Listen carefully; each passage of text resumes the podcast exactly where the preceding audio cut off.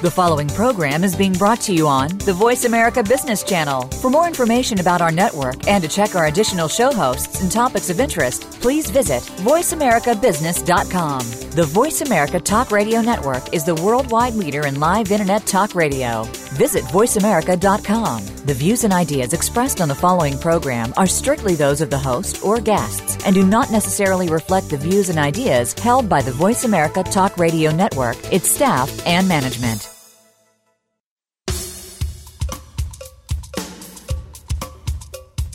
Good morning, and thank you for joining host Cheryl Esposito for an intriguing hour of leading conversations. Each week, Cheryl brings together big thinkers to the Voice America Business Channel. Now, here's your host, Cheryl Esposito. Well, good morning, everyone, and welcome to Leading Conversations. This is Cheryl Esposito. Today we have a special guest who is returning for a second show with us, Kim Weichel, who is the co-founder and co-director of the Institute for Peace Building. She's the co-author of Healing the Heart of the World, Harnessing the Power of Intention to Change Your Life and Your Planet. And she's co-founder of Our Media Voice, Campaign for Accountability. I can't wait to hear more about that. Kim, welcome. Thank you, Cheryl. Thank you so much for having me back on your show. I really enjoyed it the last time. It was great having you, and we're excited to have you back now because things have become pretty exciting for you in the last couple of years, and we're going to hear all about it as you have even moved across the country. So, that's right. That's right. So, so Kim, let's start with a little bit and catch people up on um, some of the work you've done in your lifetime. You know, you are so focused on peace building, and that is really work of the heart for you. And as I have had the experience to get to know you and to see you in action, your commitment to a life of peace for everyone not just in terms of the bigger way of seeing peace, which many people do, wars and strife between countries, etc., but even peace in an individual in everyday life. You take it down to that level. Talk to us a little bit about what got you interested in that way back when. Great question, Cheryl. Thank you so much for that. Yes, it has been a, a core theme and passion of my life. Um, I think this really began in South Africa, where my husband and I lived for five years during the apartheid era. So this was 1975 to 1980. And of course, the extraordinarily awful regime that apartheid was and the oppression that it created for the vast majority of the population was just unacceptable and by being there I knew that I needed to be engaged at whatever level I could to promote change and work towards a more open, healthy society. And I think there's indeed a role for people within the country and people outside of the country. Certainly by my being there did not in any way meant that I condoned apartheid. In fact, quite the opposite. And so I was involved, uh, directed several projects, worked extensively with, uh, with the Institute for Race Relations to, um, in, in a variety of ways, build the kind of culture that would be more open to be integrated and healthy and sustainable. So we both worked within with, with employers to open up facilities. Uh, we worked with consulates and with the business community to get information out about South Africa. Um, I was in many ways a, a real activist. Uh, I was trying to do the research that was necessary as well to document the uh, wages and living conditions of African people because so much of that was not known outside of the country to encourage pressure to be put on the government of South Africa to promote change. And then I worked extensively in a very large squatter community on the outskirts of Cape Town.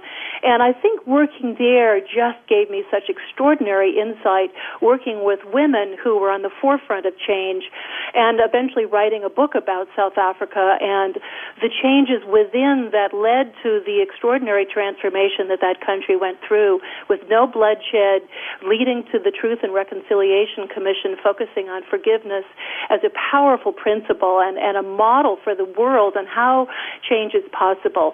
So that was very much an instrumental part of my background.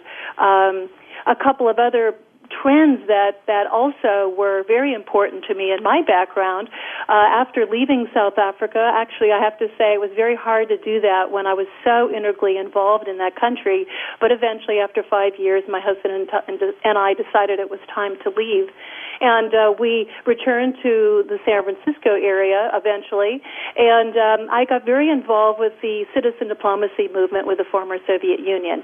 Again, deeply concerned about the Cold War, the uh, the tension that was building, the misunderstandings that were in our media, and so I went there. I went there in 1986 was my first trip, and was very involved in, in anything I could do as a citizen to encourage more honest communication, more real education about the truth as I saw it in the former Soviet Union, what people really wanted, and to try and bridge as a citizen diplomat, and then led trips there and eventually ended up directing management training programs in, in Russia.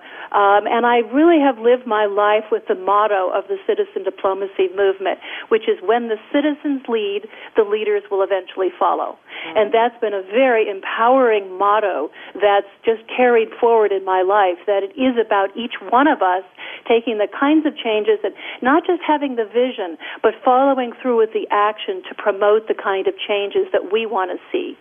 So I, there have been many other trends, but I'll just those were two that were powerful in my background. So it makes me wonder, um, as a child growing up, was there something specific that was instilled in you through your parents or through school that you somehow came to understand the importance of the individual in the world? Well, I would say my mother uh, was a professional pianist and artist. And in those days when women didn't often work and she was doing what she loved to do. And she was passionate. She was so good at it. And i so admired her. And it just gave me such a great role model that you do what you love to do. You do what you're passionate about doing. And yes you can do it even in an era when it was perhaps more difficult for her to do so, she did follow her dream, and she did it remarkably well. And I think that was a, a wonderful role model, and I sort of dedicate, because my, my mother sadly died many years ago, I dedicate a lot of my work to her and what I learned from her. Uh, my father was an architect and also did what he loved. So I've had two great role models as parents, but particularly I think my mother was inspiring me in that way and always was very encouraging uh, for me to to follow my passion. And I have to say, at a very young age, I had some real big dreams and I was encouraged to follow those dreams. Um, it was beyond my years. You know, I wrote off to Vista when I was 15, and they'd write back, sorry, you're too young, but you know, and then I wanted to become an exchange student and I, I befriended the other exchange students at my school and I knew that that inner core, that inner calling, shall I say, was there of wanting to be engaged internationally. Uh, and, know, I studied maps and I loved geography and I loved learning about other cultures and for Halloween I dress up as a different person from a different culture.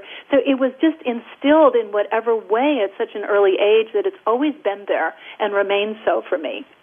Well, let's talk about that whole issue of doing what you love.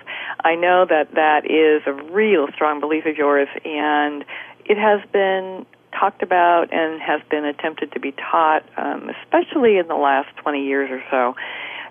And yet there's still reticence on the part of some people because there's this belief that doing what you love is, can't be work and you probably can't earn money doing it. And so, you know, what got you past that? Um, you know, that's a great question too, and I think that is a commonly held belief. I think what got me past it is just by living it, is that it doesn't need to be an either or if we really develop it as a both and. Now, I want to be also to say it's not always easy. Uh, some people have high ideals of what they want to earn and, and perhaps being a social entrepreneur, which is how I really define myself, which is taking the business principles of innovation and creativity into the social sphere isn't always about making a lot of money. Uh, it is, although very much a profession, I think there are many ways that we can make our money. But I think one is to reassess how much is enough if we have this high ideal that we need, you know, a six, seven figure income, then perhaps being a social entrepreneur, entrepreneur isn't always the best strategy. But I think it's, it's, for me, it's about a fulfilling a soul destiny. That if I love what I do and if I continue my path, I am going to fulfill a certain part of myself that I wouldn't otherwise. And I'm going to be more of a whole person if I can embody the issues that I stand for. Um, I am going to be a happier person. And obviously, it's important to earn an income, and I always have. However, my income is not what my colleagues in the business world would be. Uh, and that's okay because that is I've reassessed how much is enough, and I think those are questions one has to ask oneself. And I think that we all have space for our vision. It depends if we how much we really stand for it. If we if we if we work with others, not always try to do it by ourselves. If we collaborate, if we get a group of people to support us, it's amazing how we can move forward with our passions. I mean, look at you, Cheryl. You've done this great radio show, all you know, with with a team, and you had an idea, and look how it's blossomed. And and sometimes it surprises us, doesn't it, when these things um, you know blossom so beautifully. Absolutely, Kim. Absolutely. So, you know, you say fulfilling a soul destiny, and it makes me think about the definition of calling, um, which is a, a strong urge or an impulse to follow a particular career or a particular type of work. Some people call it mission, some people call it passion. And, you know, help us understand how people can really touch that in themselves. It, it, it seems in some ways that it would be obvious, and yet I hear people say, you know, if I knew what I was passionate about, I would do it. And what do you think gets in their way from being able to touch that in themselves? I think for me, it's a, a deep listening, a deep inner listening. Uh, a calling is different from something we desire to do. It's not about figuring it out. Should I, shouldn't I? Mm. Developing a list of the positives and negatives of any decision. That's more of a left brain, perhaps desire. Um, a calling comes, in my case, from deep within. Um, I've had a calling to move back to Washington, D.C. for years uh, and I put it out. I thought it was, oh, it would be too difficult to move my whole family, and what do we do about our house and school? And I put it aside. But it kept coming back, and I think that's another component of a calling. If it's a calling, it doesn't go away. It's not a fleeting thought, and then you try and figure it out. If it keeps reoccurring, and it's a matter, in my case, or anyone's case, is listening. What is it you're being called to do? And then to be, in, you know, I think it's important to be responsible about it. Moving a family across country is a big deal. So how do I responsibly set it up for success? Mm-hmm. And what I did in my case, because it was such a deep calling, it wasn't a decision to make, it was something I knew I had to do to fulfill my soul's destiny.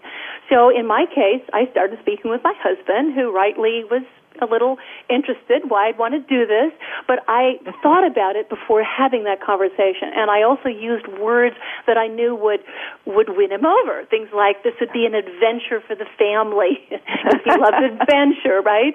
And so you set it up for success, but it, it was something that I knew would be a great experience. I didn't know the details.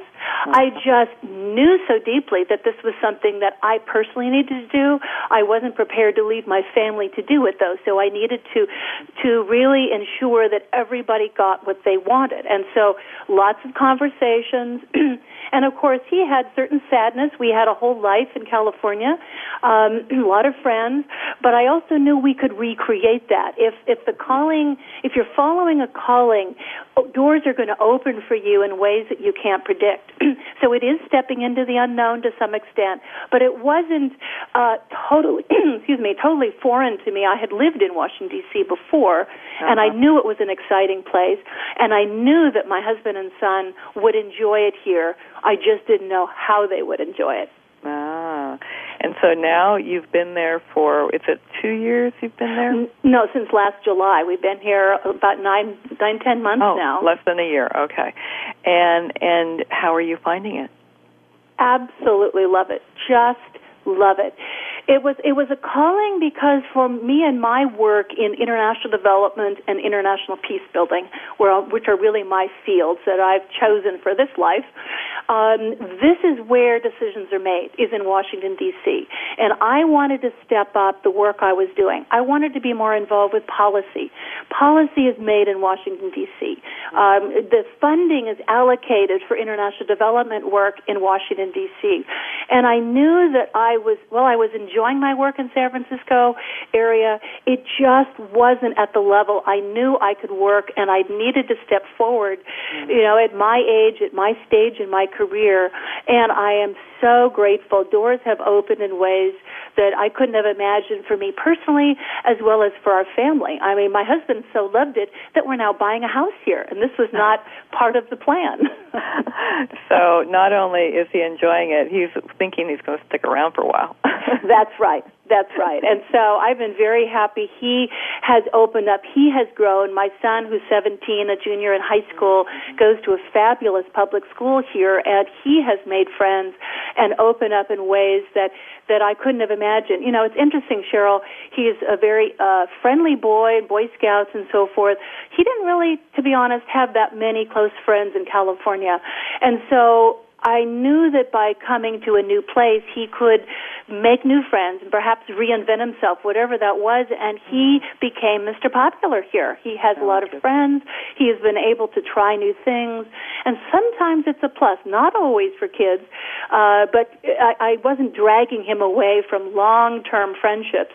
So that was a good thing. And he's really seen a different part of the world. Mm-hmm. He's met people from other parts of the world. I think it's opened up his horizons in a way that's beneficial for him. Well, we have more to talk about with Kim Weichel when we come right back.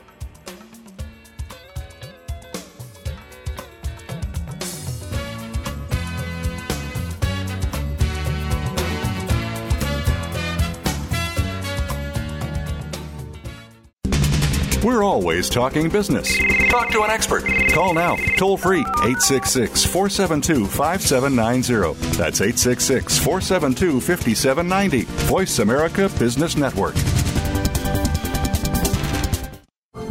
Leadership is not static, it evolves as you do. At Alexa Consulting, we work with CEOs, senior leaders, and leaders in transition who want to make a difference. Leaders who believe that good business is good for people, good for the world, and knows that conscious actions can have global impact. Are you ready to take your leadership to the next level? If you are, then visit our website at www.alexaconsulting.com. That's www.alexaconsulting.com. Alexa Consulting, developing leaders worldwide. Ultimately, you are the one responsible for your health and well being. You decide what's best for you. But for many of us, the struggle with health and wellness can sometimes seem hopeless. There's always something you can do to improve your personal health. Let's Face It we'll help show you solutions to health concerns from both a mainstream and alternative perspective. Your host, Dr. Marilyn Blackston, will entertain you as well as inform and educate. Let's Face It is broadcast live Thursdays at 11 a.m. Eastern, 8 a.m. Pacific on Voice America Health and Wellness. In the spirit of Have Couch Will Travel, Dr. Carole Lieberman creates a haven of sanity in an increasingly insane world. Each day, we are bombarded with news of events that have never crossed our wildest nightmares. Society is spiraling out of control, and everyone is reeling from it. But now there's an answer. The best way to keep sane in this insane world is to tune in to Dr. Carole's Couch on Voice America. Dr. Carole, a certified media psychiatrist, will broadcast live from her Beverly Hills office every Tuesday at 1 p.m. Pacific Time. Call or log in and get help with whatever is sending you reeling whenever you need a soothing voice to calm and advise you. That's Dr. Carole's Couch every Tuesday at 1 p.m. Pacific Time here on America's Voice, voiceamerica.com. Experience higher love, an archangelic journey into ascended joy and authentic living. Your hosts, Sri Ram Kaa and Kira Raa, will assist you to open your heart, expand your love, and be ever present with true joy. Your journey with Sri and Kira begins right here on the Seventh Wave Network with Higher Love, Wednesdays at 5 p.m. Pacific, 8 p.m. Eastern. Stocks, bonds, investment opportunities, financial news, and talk. We can help. Call us now toll free 866 472 5790. 866 472 5790. Voice America Business Network.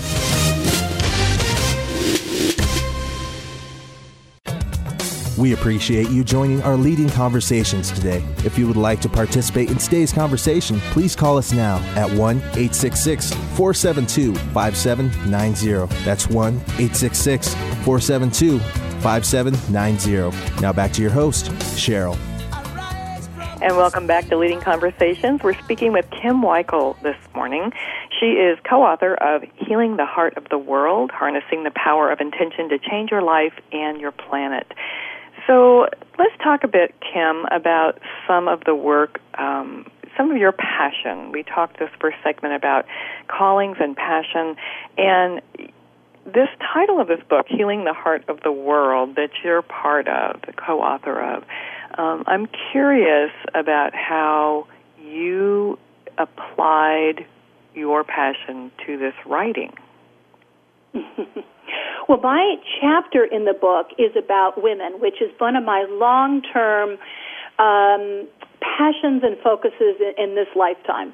Um, I really want to support women in stepping forward and being the peace builders that they already are, but to give them not only the visibility, the credibility, but also the authority. I think women have so traditionally been oppressed, as we know, so many uh, difficulty still in society today. While we're making progress, we have more women presidents than ever before.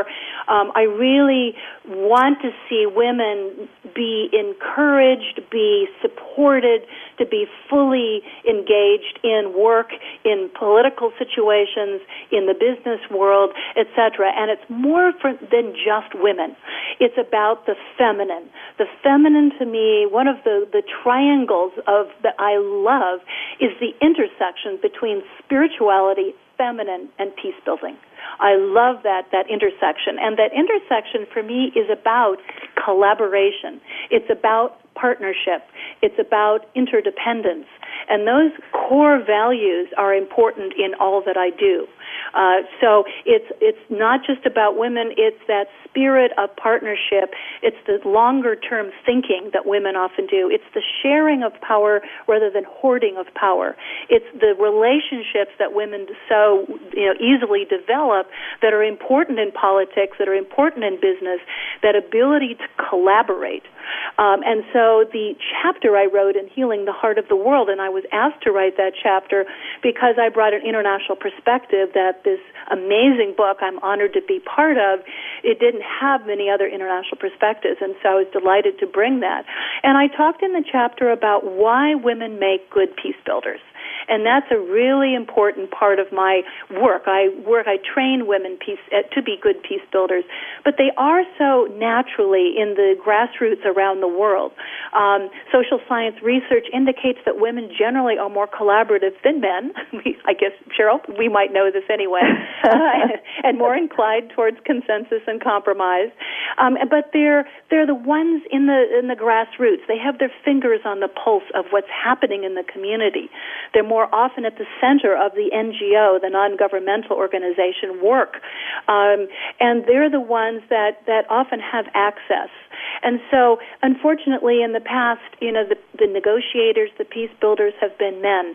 But women bring so much because of their skills, their ability to establish relationships, um, their collaborative ability that I wanted to highlight what these are from my experiences in South Africa and Russia and other countries and why women need to be always at the peace building table. So, how are you seeing this manifest in Washington, D.C. today? Well, one of the reasons I'm here is beyond the desire to be involved in policy, which I which I am from outside of the administration, um, as well as in international development peace building, is to be able to work with extraordinary women, uh, which I'm doing here. Um, both women that are in, engaged uh, internationally, doing training, doing all kinds of projects, but connecting with women at that deeper level and creating a sense of community and support, which I think is important for each of us to be able to step forward with our own work. So I'm, for example, I'm leading various training for women to be more effective peace builders in a variety of areas. And I enjoy that. I'm on the board of a fantastic organization called Peace by Peace, which connects women cross culturally to bridge divides and assist women in reaching their full potential as leaders and change agents, which of course they are. But how do we connect? How do we therefore support and, and encourage each other? And I think that's important. I also am supportive of an organization that, that helps women that want to step forward in the political arena, kind of like the Emily's list, you know, that, mm-hmm. that provides some funding, provides training for women that have that proclivity but don't have the, maybe the skill set. And we, you know, we want to keep engaging women eh, eh, so that they can bring their, their feminine wisdom into the political, into the international arena. Well, and I know as you speak about feminine wisdom, I, I, I know you're not speaking um, specifically about gender, though there tends to be more women who, as you say, have a natural um, tendency towards some of these these skills and ways of being on the planet. But I, I'm wondering what your perspective is on how men or how women who don't have these skills in a natural way how you learn this i mean if if this is somewhat innate in women so how how do you teach this Oh, that's a great question. And firstly, I, yes, you were absolutely right. I want to clarify. I would say some men, like I would say our president, President Obama, uh, displays feminine qualities that I so admire. He's a bridger kind of person. He likes to listen to both sides.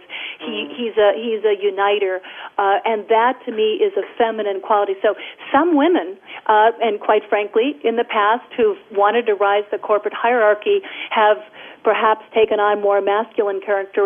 Which there's again, it's, it's a balance. It's neither is better or worse, it's the combination between the masculine, which is more the action, and the feminine, which is more the nurturing and the listening and the partnership. And both are needed, and the feminine has been undervalued. Mm. So, to, how, you know, your question of how do we encourage this? And I think that's why it's so important that women that step forward into leadership at whatever level don't let go of those important feminine characteristics. We mm. need to embody it. We need to speak it so that men learn this. When men see that the old model of uh, control over and domineering doesn't work, it can backfire. Um, I, and I think we're seeing this in different ways in some of the old institutions that have been um, unsustainable are falling apart now in our society, and, and new models are emerging that have some of those feminine characteristics. And hopefully, through embodying it by men seeing the different ways are possible, by working with more women and encouraging more women to serve on boards, not just serve on boards as tokens, because that's what sometimes mm-hmm. happens. It's encouraging women's voices to be heard and that is, is that's very very important. Um, so I mean, of course, I'd love to see more training programs for men. Uh, would they take them? I don't know, uh, but I think too the most powerful is how we how we live it, and if we can model those in our personal relationships, if we can model that in whatever way we serve at board level, in political life, in business life, that hopefully men will see there are other ways of doing things and be more open to what is most effective. You know, it makes me wonder about um, compassion because it seems to me that you wouldn't be able to do this well. You wouldn't be able to be collaborative or encourage cooperation or partnership um, or nurturance if you didn't feel compassion. And you and I both know that you can't feel compassion for others unless you feel compassion for yourself. That's right. And so, you know, it makes me wonder about, you know, how how far back into ourself do we have to go in order to do this work well? So going to a training for a week will give me head knowledge. It may help me understand a little bit more how I can do this. I'm wondering how much this is connected to how well I know myself.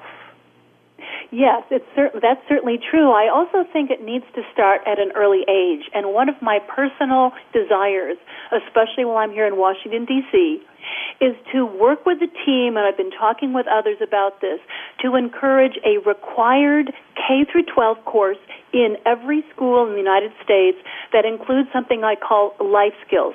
Because I feel our education is so focused on getting a job, getting a job, mm-hmm. that we are we do not teach those basic skills. So what would be included in a in a required life skills, as I see it, would be emotional intelligence and yeah. empathy and communication skills and conflict resolution skills and perhaps in high school financial management skills so that our young people can graduate with a basic sense of how to get along and how to take care of themselves. Clearly in our society this is missing and if they don't get it in the family and sadly many people don't, if mm. they don't go to church uh, or spiritual organization, where are they going to get it if they don't get it in mm-hmm. school? Mm-hmm. And it's hit and miss. I've gone to many schools. I do trainings in conflict resolution in schools with teachers, with students, uh, with parents. but it's very hit and miss and often depends upon the budget so therefore you get it's more in the wealthier schools and it's often in the more disadvantaged schools that need it most and so I would love to see the whole focus of education include a life skills course. I think it would be invaluable and an important way for young people to learn these the, the, the compassion, the empathy, learn how to really communicate in a healthier way to, you know, be able to grow up into healthier adults. Mm. Well, I would love to see you do that.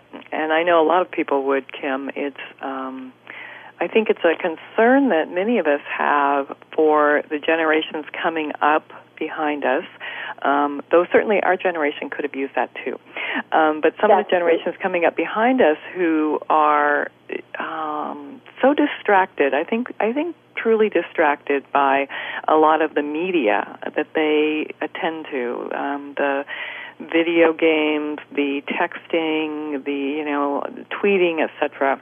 And it it makes me wonder how how can we use this to influence what you're talking about rather than fight it rather than say don't do it you know clearly they're going to do it so how can we use it to to get to what you're talking about well, one of the areas, as you mentioned at the beginning, I did. I was co-founder of something called our Media Voice Campaign for Accountability. Um, I'm not as directly involved with that now, but the the core essence is still very much there. Is our media often now, unfortunately, it's getting worse. Uh, you know, gee, we have a conflict. How do we resolve it? We shoot somebody. Well, that's teaching, of course, the absolute wrong lesson. And I think violence has been increasing. And I know personally, as a parent, I have a 17 year old boy who spends more time than I probably want to know on Facebook and texting and everything else. So I think, how do we create the kinds of healthy uh, video games that uh, don't have to be killing somebody, uh, but how do we make them dramatic and in a way that's um, compelling for young people to want to watch? Uh, how do we instill with our young people that they maintain some of these important values? Um, and it's it's it's a deep concern when I look at how multitasking, um, you know, people are, especially young people.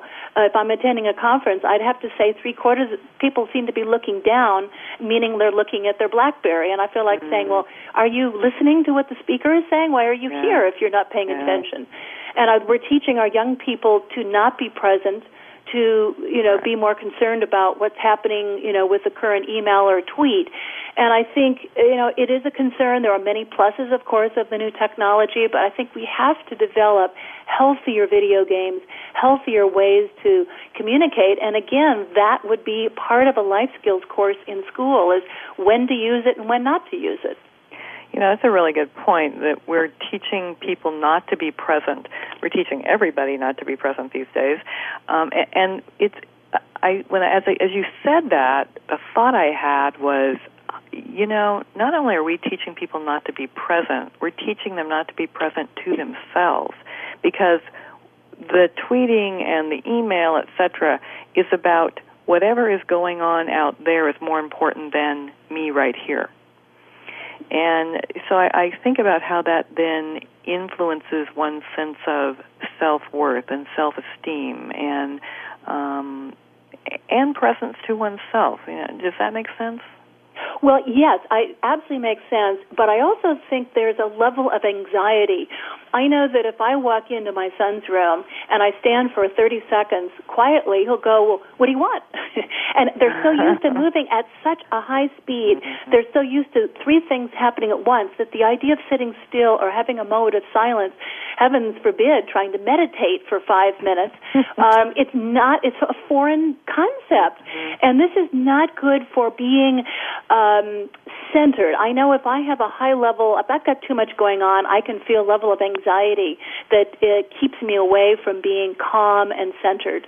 And I'm afraid our young people are so used to being on such a high paced uh, momentum that they don't know what that sense is to just slow down and maybe have nothing to do for a minute. Well, and this really takes me to a lot of questions that I have for you, Kim, but we have to take a break. So when we come back, we're going to talk more about the idea of presence and peace. We'll be right back.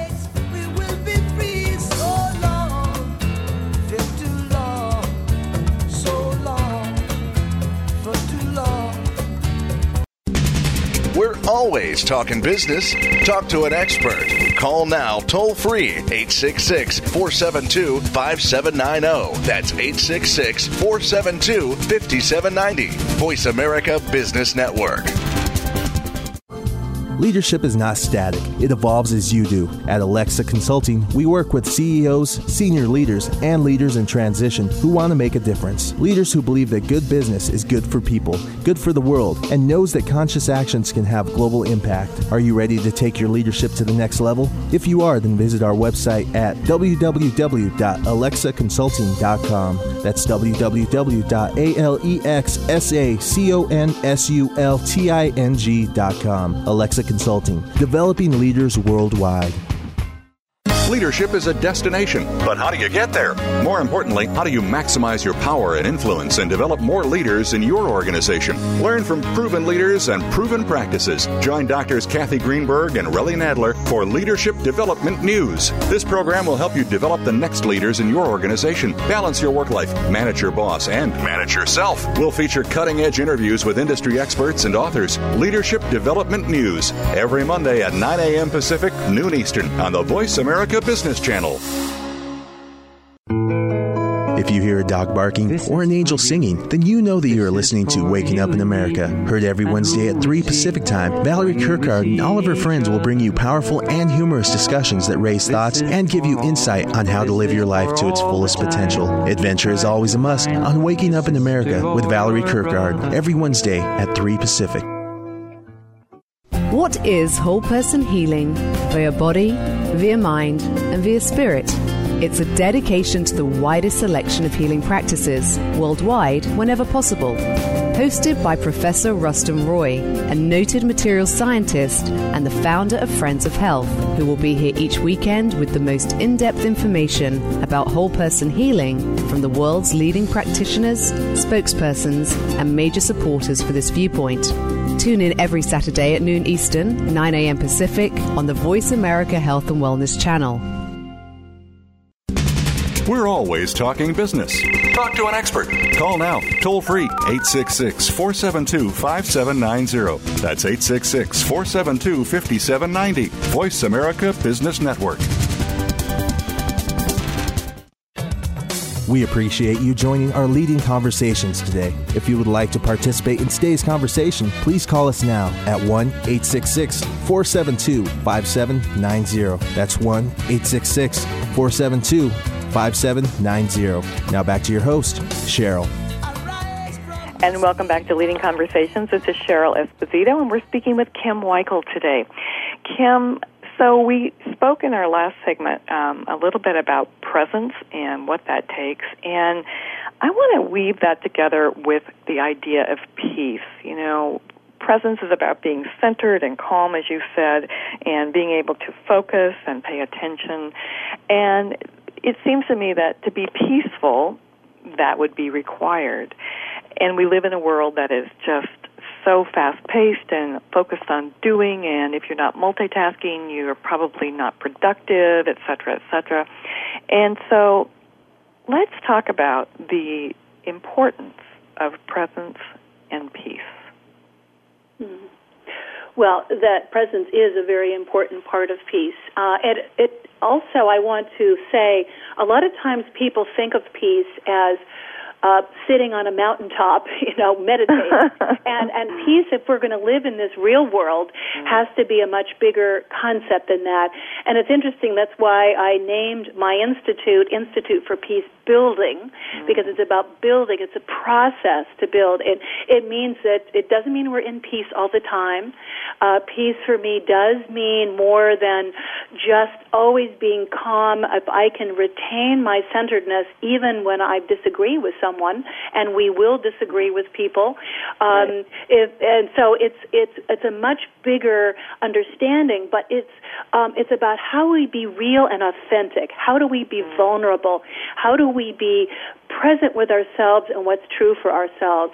Uh, and it, for me, it, it, it took it's taken many years to overcome training as a young girl, where I was taught to be polite.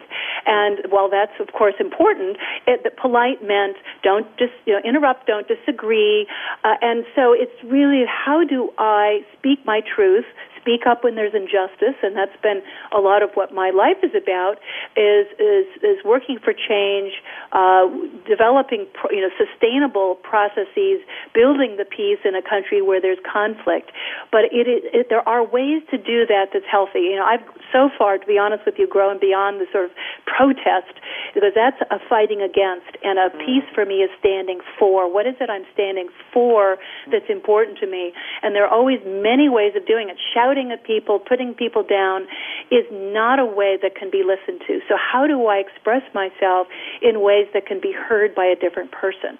Mm. Um, so those are components to me of peace that I think are important. And in this real world, I do multitask, and I try to reduce reduce that so I can be present. Um, and it, because life calls so much on us that we have to be able to handle diverse things. But having an inner practice, having an ability to be centered, um, is really important. Keeps me with a foundation that allows me to deal with what comes up every day. You know what you said, standing for rather than fighting against makes so much sense to me and it really it, it even speaks more to that concept we started talking about which was callings you know if you're really connected to something it's probably easier to stand for something and i'm wondering how much you see this going on in washington d.c and around the world um, around political issues mm-hmm.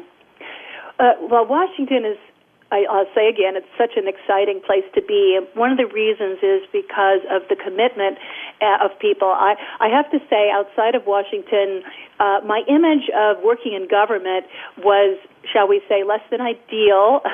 and now that I'm here, I so admire people working in the government, at least the people I've met. And of course, I realize I don't want to make a huge generalization. There's always differences, like there is in business. But the people I've met working in government are so committed, work such long hours, work very, very hard to uh, on their issues, what what their focus is.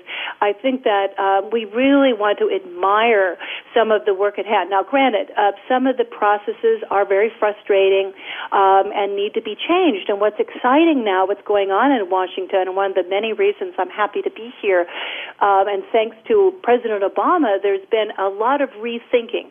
For example, the whole foreign assistance program. Um, how do what you know what is the purpose of foreign aid, and how do we best serve developing nations? Um, how do we encourage peace building to become part, an essential part of our foreign assistance program? This is something I'm actively engaged with right now.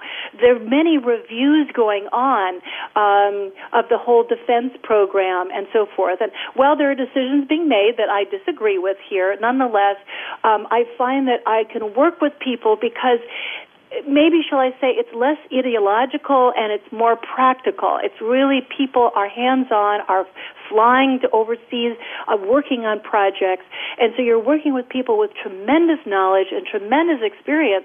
So it calls on one to be extremely well read and knowledgeable uh, because we don't sit back and just complain about problems.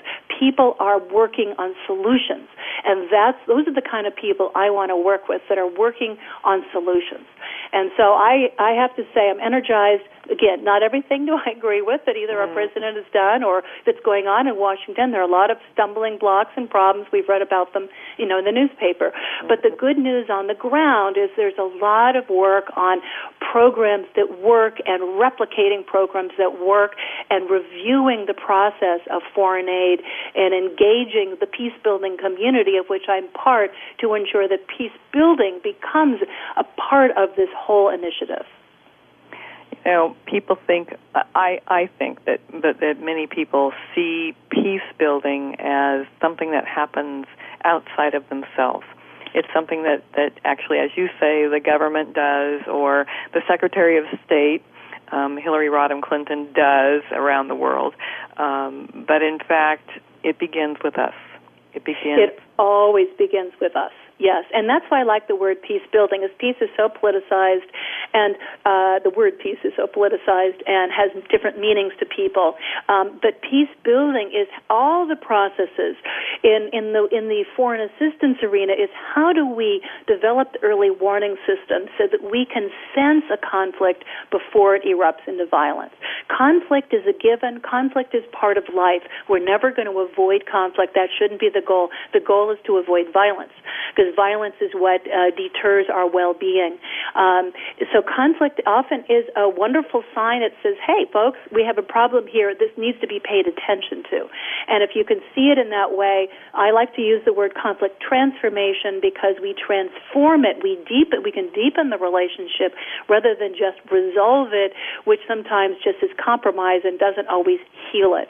And so it starts with ourself. It starts with our personal relationships. The principles are very much the same. How do we talk with our with our mate, with a close friend, before the relationship erupts into a big problem? How do we sense things? How do we communicate it so that we have a healthy dialogue and be able to hopefully heal it before it erupts into something bigger?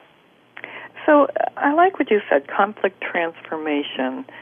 Talk more about that. How can we turn our conflict what we attempt to resolve. Conflict resolution is a conflict transformation. Give us a couple of tips. One is looking at the commonalities. Uh, one of the organizations I love here in Washington is Search for Common Ground, and they're always looking for what are the commonalities rather than the differences. And we always are going to have some commonalities, things that we agree on, and we start with those even if they're very basic. And it's amazing when we really listen to what the other side wants. Sometimes we, we have misunderstandings, we have judgments, we have stereotypes, we have all kinds of things that can get in the way. And if we sit down and just talk from our heart, not trying to score points, if we have the intention, and that word intention is very important to me, if the intention is to heal, if you go into a difficult conversation with somebody, is the point is the purpose to score points to get back, or is the purpose to heal and say, I really care about this relationship. I really do. I really feel badly this is happening. Tell me from your side, you know, what I've done, and I'd like to share what I feel, and let's see how we can heal. If you go into it with that intention, and I'd say that also at an international level, if you have that intention, I think things are more likely to transform. And sometimes there's a, a deepening, often there's a deepening of the relationship. And you leave not only healing the specific issue at hand, but deepening the relationship for the future. Hmm. And so this gets back to something I heard you say earlier as you were talking about um, conflict and emotional intelligence and empathy and communication. And you know, you you talked about how people don't have to respond in a certain way. And so teaching that this gets back to what we were talking about around um, knowing oneself, right? Being yes. able to see beyond yourself and to know that you can have a reaction that doesn't mean you have to respond respond in that way. It doesn't mean you have to fight against, right? Well, exactly. Uh, we always have to remember that our reactions are our own choosing. It is a choice. So often you hear people, well, you made me do this. No, nobody makes one do anything. We do things out of choice. Uh, and we have to always keep choosing, and it requires, again, being centered. It's the, the, the way that most conflicts escalate is the, the, the loud voices, and then the, the, it goes back and forth. But if somebody just stopped and breathed and said, I, I feel a lot of tension right now. Could we just take a, a time out and come back to this in a half an hour or something? You, you de-escalate. Mm. You, you take a pause. You take a, a walk around the block and, and you realize that maybe it's, um, uh, maybe we're being embarrassed or shamed, and we just have to get off of those things and be able to talk about what is it that's really important to us. Always go back to the crux, because often in a conflict, what we're arguing about isn't really what the the issue is. It's something much deeper. So I think we have to do our own work. What's really bothering me here, and what I teach in my trainings is to do our own homework before you ever have a conversation at a personal level or a negotiation at the international level to write out what am I feeling, what am I thinking, what am I willing to do and not do. In other words, what is my line that would, that would cross? And so we have to know what's really at stake for us. What's this conflict about? And then, you know, be able to be big enough to listen and to be able to say, you know, I was wrong when I said that and I apologize. To be big enough to say that. It's amazing how that can, just those words can sometimes transform a conflict. Hmm. And so, what is your um, opinion about having a mediator versus, versus doing it yourself? It depends how entrenched the conflict is. Uh, sometimes a mediator can be invaluable. Um, if it's one on one and if it's a small issue, uh, I would definitely recommend just having a conversation because it's an important practice. If it's a very big, if it's a business deal, if it's a bigger conflict that's been going on for a long time and you don't think that you're going to have success, or you could try it, and one of the things we teach is ground rules. We start with ground rules. Okay, we're going to agree not to interrupt. We're going to agree to each have, you know, X number of minutes. And you set parameters you both agree, so you're starting by agreeing on ground rules. Uh, and then, you know, using I statements, and then you can, you know, stop yourself if you're breaking a ground rule. So you can have certain steps to help you first, and if that's not working, then to bring in a mediator that can provide that balance. Hmm. A word I just want to I want to bring in here, um, and that I just love, and it's the word Ubuntu. It's a South African word, and it means I am me because you are you.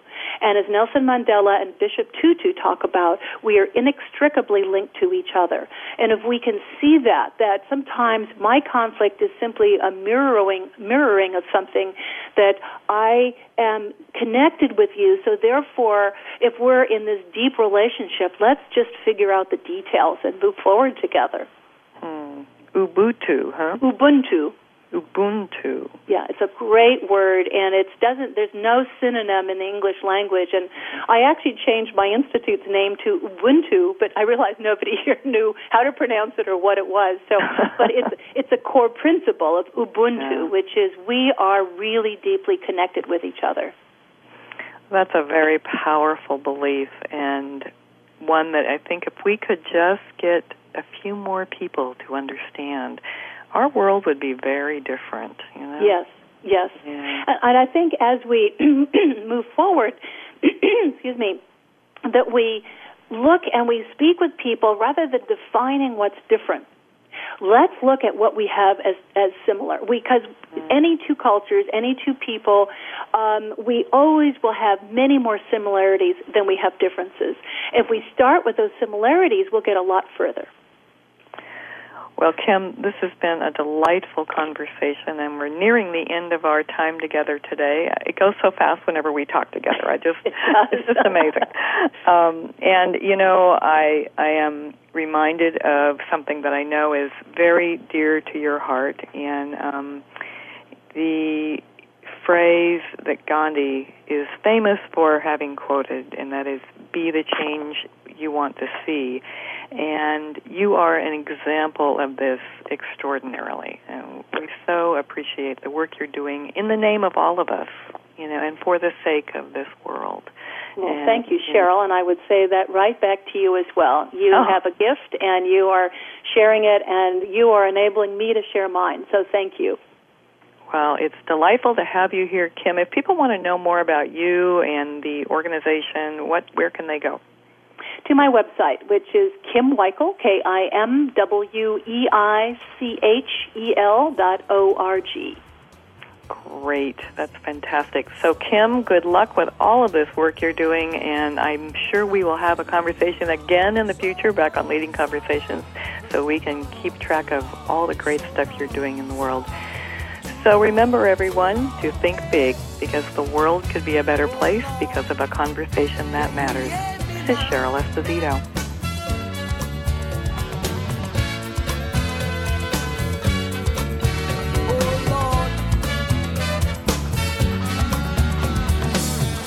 Thank you for spending this hour with Cheryl Esposito and leading conversations. You can listen live every Friday at 10 a.m. Pacific Standard Time on the Voice America Business Channel. If you have a question or comment for Cheryl, please email her at leadingconversations at alexsaconsulting.com. That's L E A D I N G C O N V E R S A T I O N S at A L E X S A C O N S U L T I N G dot com. See you next week.